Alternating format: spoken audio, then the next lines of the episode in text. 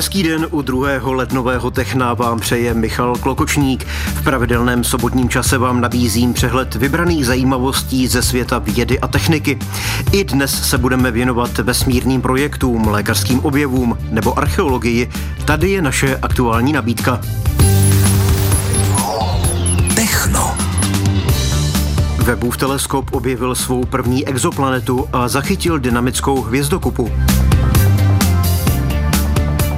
Čeští vědci objevili parazita s mimořádně vzácným genetickým kódem. V Pompejích se po 20 letech otevřela luxusní rezidence, dům Vetiových. Čeští vědci spolupracují s americkými experty na zjednodušení digitalizace archivů. Žatecký poklad z 11. století se poprvé představil veřejnosti ve stálé expozici. Tyto i další zajímavosti v magazínu Techno.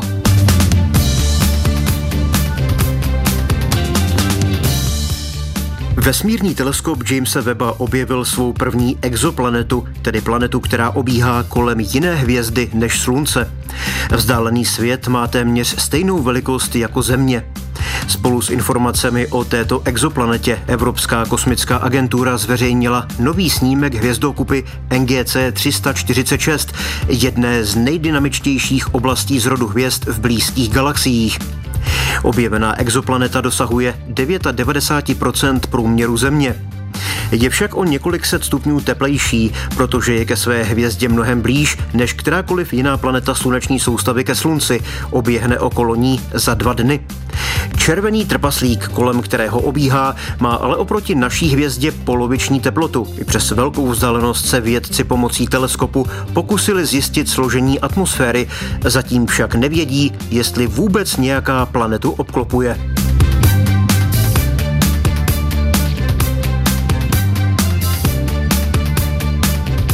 Čeští vědci objevili nový druh parazita, jehož genetický kód se zásadně liší od převážné většiny organismů, včetně člověka. Cizopasník je pro odborníky velmi cený, jelikož díky němu mohou manipulovat s genetickým kódem a prohloubit tak další biologický výzkum. Uvedla to Akademie věd. Na nálezu se podíleli molekulární biologové z Mikrobiologického ústavu a z Parazitologického ústavu Biologického centra. Akademie věd vysvětluje, že genetická informace je uložena v molekulách DNA. Specifické úseky DNA se nazývají geny. Souboru genů v daném organismu se říká genom. Odborníci doporučují si dané schéma představit jako knihu, tedy genom, která obsahuje jednotlivé věty, což jsou geny. Věty běžně začínají velkými písmeny a končí tečkou. Díky tomuto uspořádání mají strukturu a smysl.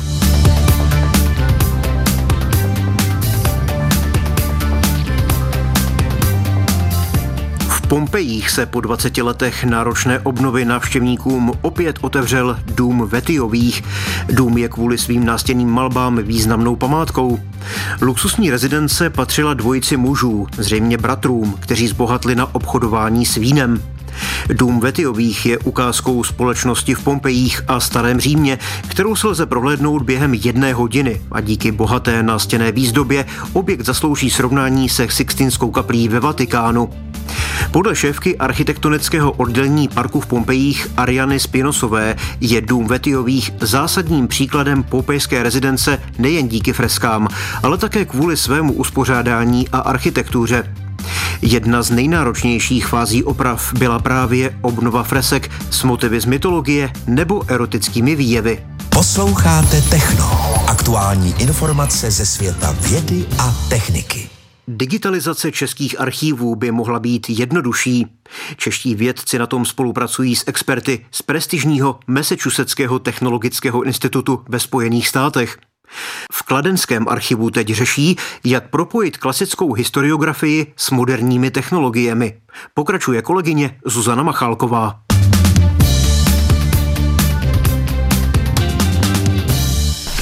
What this book is describing S americkými experty z MIT jsme právě v Kladenském archivu a Jan Vondráček z Masarykova ústavu a archivu Akademie věd vysvětluje, jak se v Česku s archivními materiály běžně pracuje.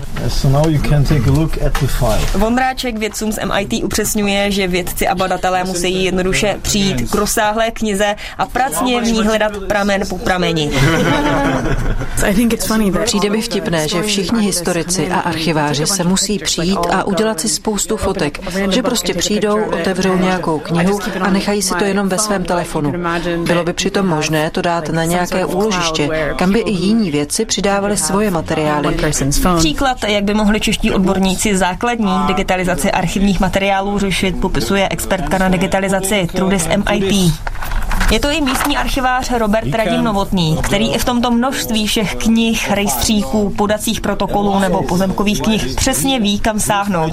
A vysvětluje, že digitalizovat veškerý obsah není možné. Postavíte takhle za sebou papíry a změříte si to, tak máme víc než 5 kilometrů. Ani Jan Vondráček z Masarykova ústavu a archivu Akademie věd nemá ambice, že by se mohl digitalizovat veškerý obsah. Má ale za to, že právě spolupráce s Massachusettským technologickým institutem, který je špičkou v digitalizaci, by to mohla umožnit alespoň u těch částí, na kterých vědci zrovna pracují. Když máte pak nějaký jako text, nějaký razítko, nějaký podpis, aby ten počítač byl schopný to rozlišit. A že mu dáme třeba 200 50 pramenů a on pak se sám naučí říct, ten podpis je od pana Nováka a ten podepsal tyhle ty všechny případy a to je policajt, který působil tady a pak přišel tam. To by pak pomohlo vytvořit nějaký kontext a urychlilo by to celou badatelskou práci. K tomu by ale bylo potřeba propojit různé metody digitální humanistiky. Ta velká vize je digitalizovat materiál, spojit různé archivy, spojit knihovny, spojit sekundární literaturu k tomu a potom na to nasadit umělou inteligenci, která je schopná kombinovat věci, které my bychom sice také našli, ale trvalo by nám to mnohem díl. Dodává Jan Vondráček, který s americkými experty bude na digitalizaci archivních materiálů spolupracovat i nadále. Třeba v květnu se se svými českými kolegy chystá právě do Spojených států na MIT. Vědecko-technické novinky na vlnách Českého rozhlasu Hradec Králové. Lednovou oblohu ovládly planety. V současné době na ní můžeme vidět Jupiter, Saturn a taky Mars. Pro lepší pozorování se vyplatí zajet i do některé z hvězdáren. Do té úpické vyrazil kolega Karel Sladký, aby se na oblohu v polovině ledna podíval s astronomem Marcelem Bělíkem.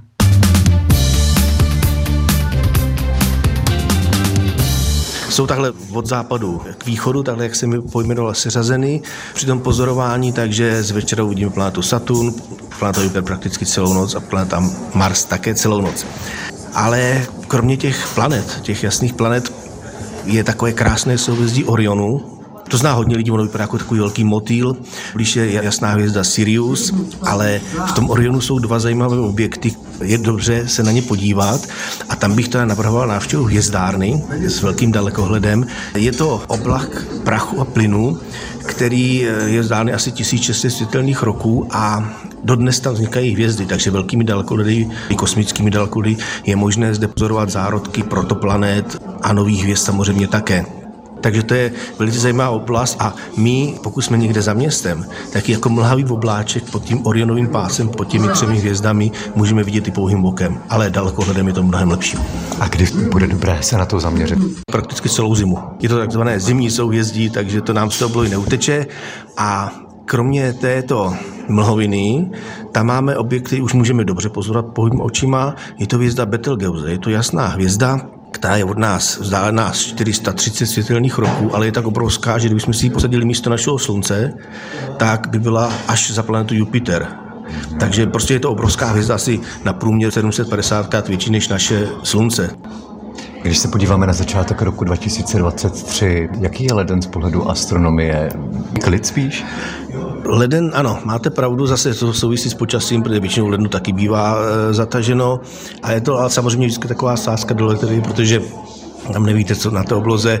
I když se dá spousta věcí spočítat, tak když pak kolem toho proletí nějaká planetka a zahybe vám s, s celou tou dynamikou toho roje. A, takže jsou to zajímavé věci. Ale o tom je astronomie také. To je vždycky taková sázka. Ano, minimálně na počasí.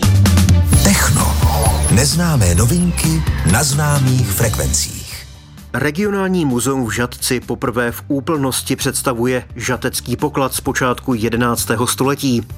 Soubor stříbrných šperků, hřiven, víc než 300 mincí, dvou zlatých prstenů a dalších předmětů váží téměř 3 kilogramy.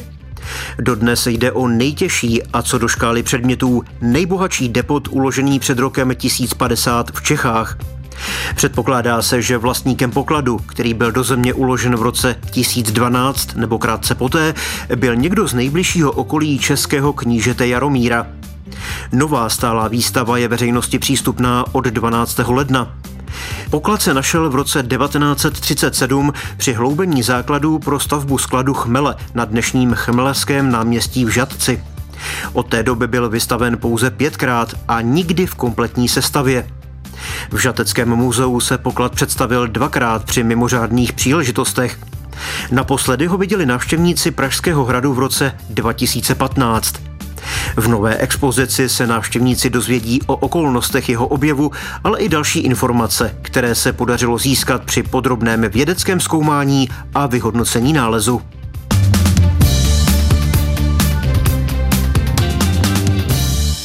Techna je to všechno. Další výběr vědecko-technických zajímavostí vám nabídneme zase za týden. Náš pořad si můžete poslechnout i zpětně v digitálním archivu Českého rozhlasu na portálu Můj rozhlas.cz. Od mikrofonu vám hezké dny přeje Michal Klokočník. Mějte se dobře. Za 7 minut bude 9 hodin.